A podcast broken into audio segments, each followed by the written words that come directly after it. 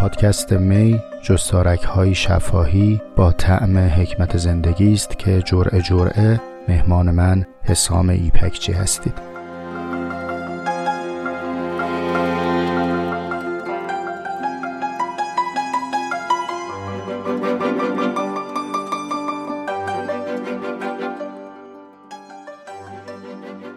سلام بر شما. آرزو دارم که جرعه دهم می رو با حال خوب در تندرستی و عافیت بشنوید. اکنون که این کلمات رو ضبط می‌کنم ساعتهای نخستین سهشنبه هفتم اردیبهشت ماه سال صفر یا سال 1400 برای هستی روزی مثل میلیون ها روز قبل و میلیون ها روز بعده. صبحی آمده و به شب می‌رسه. برای بسیاری از ابناع بشر هم جزی نیست. اما به عوامانه ترین سطح ممکن شاید چندهی هست که من بارها و بارها خیره به اکنون و این ساعت زندگی کردم. خیلی وقتها در کنج خیالم تصور کردم که حسام در چه حالی در چه نقطه ای از زندگی با چه باوری شمع چهل سالگی رو فود خواهی کرد و اصلا آیا این سن رو خواهی دید یا نه و اگر تمام اون خیال ها و تصورات رو روی کاغذ می آوردم حتما هرگز به آن چیزی که امروز هست نمی رسید. هرگز در باورم نمی گنجید که پس از ماههای مدیدی قرنطینه این ساعت رو نشسته باشم پای میکروفون و بخوام با دوستان نادیده ای کلماتی رو در میون بگذارم. اما حالا که قرعه چنین افتاد و حادثه این گونه گشت و من حالا باید مشغول گفتن کلماتی با شما باشم دوست دارم که از انسان فرزی با شما صحبت کنم.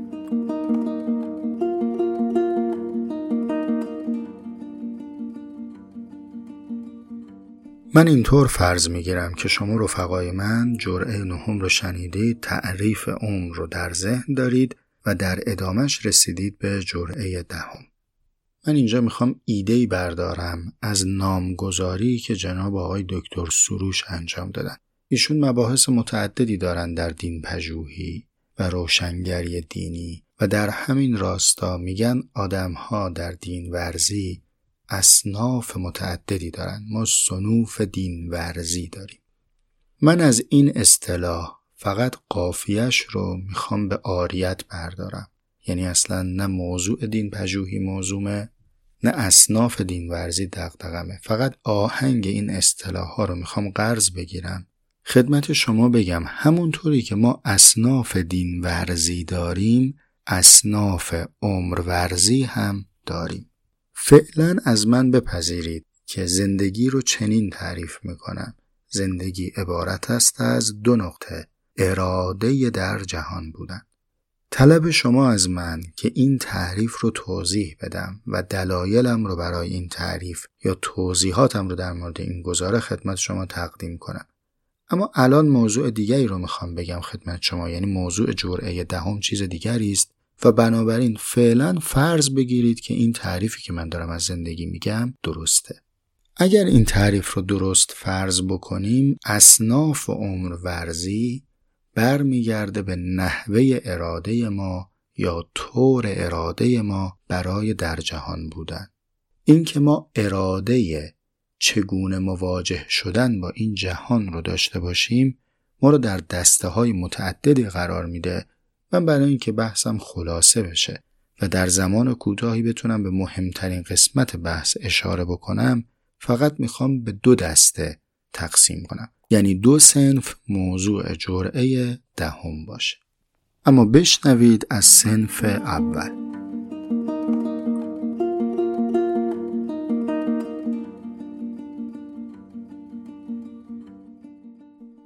من و شما یک تجربه و یک تعریفی از کار در ذهن داریم. عمدتا وقتی راجع به کار صحبت می‌کنیم یک چارچوب هایی در ذهنمون میاد مثل چی؟ مثل اینی که کار یعنی مشغول شدن به چیزی که خریدار دارد. یعنی من اگه الان بشینم به فکر مشغول باشم و این فکر من خیلی هم فکر ارزشمندی باشه بسیاری از من نمیپذیرند که بگم این کار منه. کار اون چیزی است که من می‌تونم بفروشم. متقاضی داره. یا مشخصه دیگر کار اینه که فرم داره و فرم از پیش تعریف شده ای هست که من در اون نهاده میشم.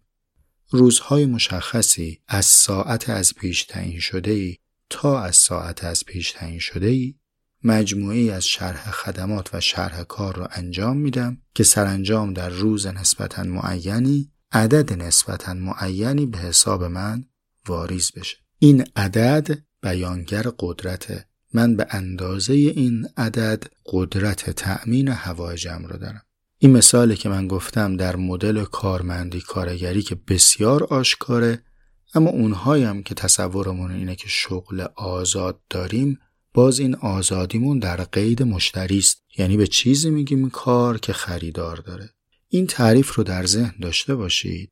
با این تعریف از کار و پیشه من می‌خوام عرض بکنم سنف نخست عمرورزی عمرورزی پیشوران است. یعنی زیستن مطابق یک شرح زندگی از پیش تعریف شده. بر اساس ارزش بازار اون چیزی که اجتماع از ما خریداره. اجتماع در قالب عرف احترام مزیت اجتماعی رتبه و رفاه از ما می‌خواهد که یک سری شرح زندگی رو به عمل بیاریم. مهمترین مشخصه این سنف مر زیستنه. مر یعنی تکرار. همون چیزی که بهش میگیم روزمرگی. به تعبیر دیگه در این گونه زندگی که عمدتا ما داریم اینطور زندگی می‌کنیم وقتی می‌خوایم عمر ورزی خودمون رو تماشا کنیم می‌بینیم در یک سال ما لزوما 365 روز نزیستیم بلکه چه بسا یک روز رو صدها بار زیستیم. یعنی اگر نگاه بکنیم می‌بینیم ما چند روز محدود رو پرتکرار زیستیم. خب؟ به همین اعتباره که من به این شیوه زندگی کردن میگم مر زیستن. در مورد این شیوه زیستن می‌تونیم مفصل صحبت بکنیم. خیلی از ما هم الان در همین گونه زیستنیم یعنی تجربه زیستمون همینه. ما به استخدام زندگی در آمدیم. یعنی زندگی تکرار یک سری روتین هاست.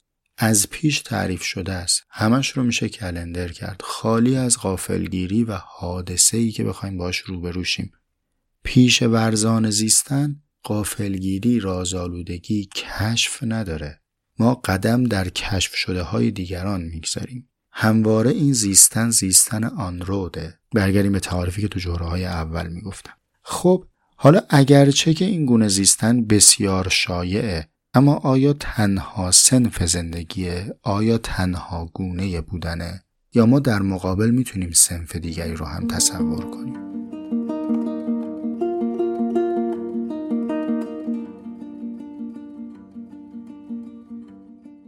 برای توضیح سنف دوم عمرورزی من می‌خوام خود کتاب رو بخونم و با استناد به یک کلمه این سنف رو توضیح بدم. همون صفحه ابتدایی هستیم همچنان پیش گفتار از سطر اول شروع می‌کنم بخوندن. در اینجا اصطلاح حکمت زندگی را کاملا به معنای ذاتی و متداول آن به کار می‌برم.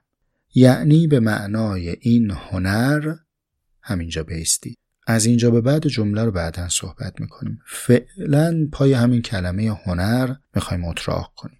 رفیق جونم آقا خانوم اگر من زندگی رو به عنوان یک هنر نگاه بکنم آیا شیوه زندگیم متفاوت هست با کسی که به عنوان یک پیشه نگاهش می‌کنه یا نه؟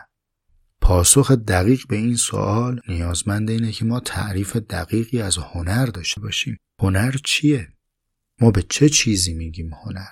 آیا هنر فقط اثر هنریه یا پدیده های جهان هم می‌تونن هنری باشن؟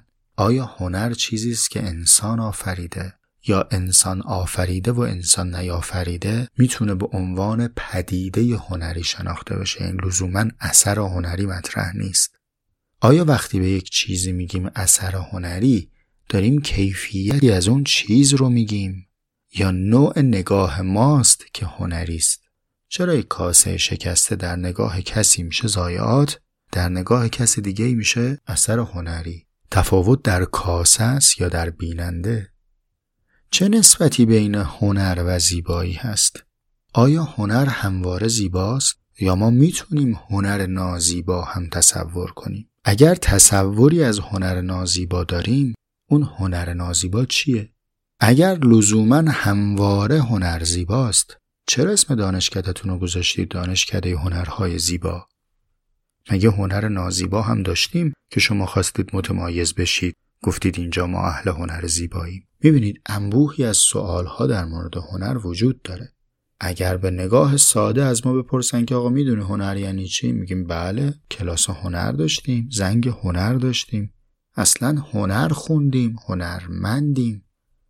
اما اگر قرار باشه با عمق به سراغ واژه هنر بریم کم هستند کسانی که بتونن یه ورق امتحانی در باب حقیقت هنر بنویسن. واژه بسیار مرموز و عمیقیه.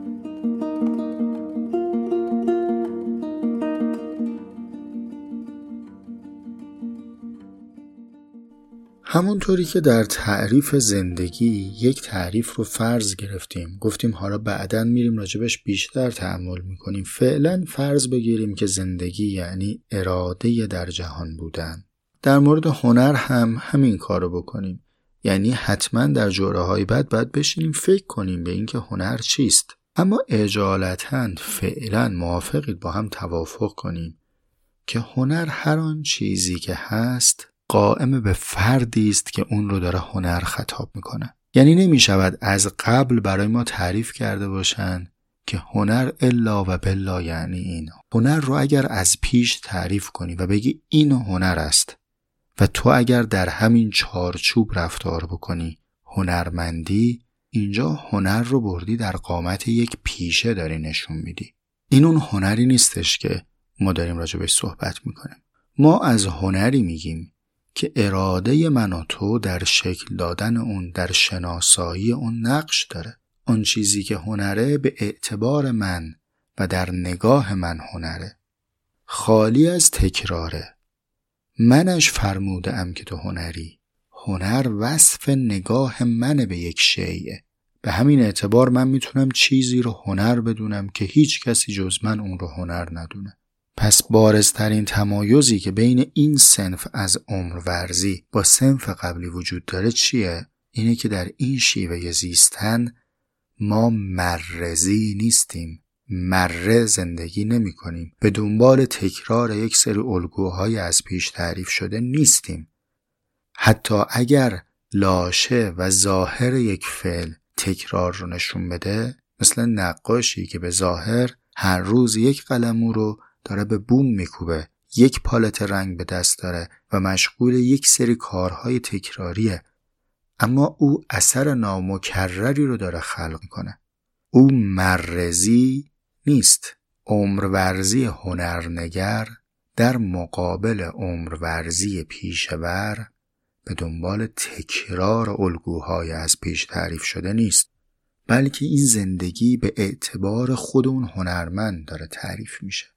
اینجا من وقتی صبح چشم رو باز می‌کنم نمیگم لزوما به هر شکلی که امروز سپری بشه یک روز به عمر من اضافه شده.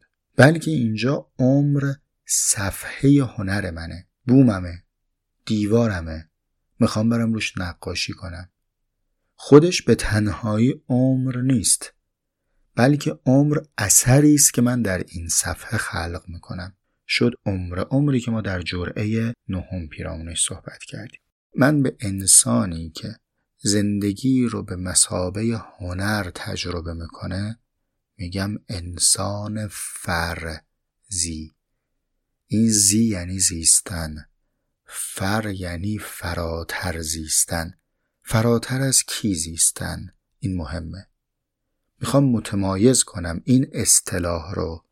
از اصطلاح ابر انسان جناب نیچه. نیچه در مقام مقایسه انسانی با انسان دیگر ابر انسانی رو فرض می‌کنه که او حاکم بر بقیه انسان ها من می‌خوام انسان فرزی رو متمایز بکنم از تمام نگاه های نخبه گرایانه الیت محور از زمان افلاتون تا خود شوپنهاور و بعد از او. دقدقه انسان فرضی الیت بودن نخبه بودن ابر انسان بودن نیست. بلکه هر انسانی در زندگی خودش به قدر بود خودش می‌تونه فرزی زندگی بکنه. کافیست هر انسانی رو از تکرار آن چیزی که کنون هست به اراده کردن برای زندگی حرکت بدیم. بگیم تو اراده کن به قصد زندگی کن. لاقل فرضمون برای انسان فرضی اینطوره. فرض قبلی که گفتم بازه مریض بود مفروض داشتن. انسان فرضی با زیرست انسانی که با فرزانگی زندگی می‌کنه. فرزانگی رو من ترجمه دقیق تری می‌دونم در برابر واژه ویزدم. به نسبت حکمت. فرزانگی آمیخته با عمله. شما وقتی کسی رو می‌بینی و بهش میگی فرزانه انتظار داری که او نه تنها چیزهایی رو دانسته بلکه کارهایی رو هم توانسته. یعنی در صحنه زندگی فر زیسته. اما در مورد حکمت لزوما اینطور نیست کما اینکه حکمت رو تقسیم کردن دیگه. گفتن شاید فلانی حکمت نظری داره اما حکمت عملی نداره. بنابراین جمعبندی و آرزومندیم در پایان جرعه دهم میشه این که امیدوارم تمام این تلاش ها و پویش هایی که من و شما داریم انجام میدیم داریم پیرامون حکمت زندگی فکر می‌کنیم به اینجا ختم بشه که ما به جای مرزی بودن و در تکرار زیستن فرزی و فرزانه باشیم.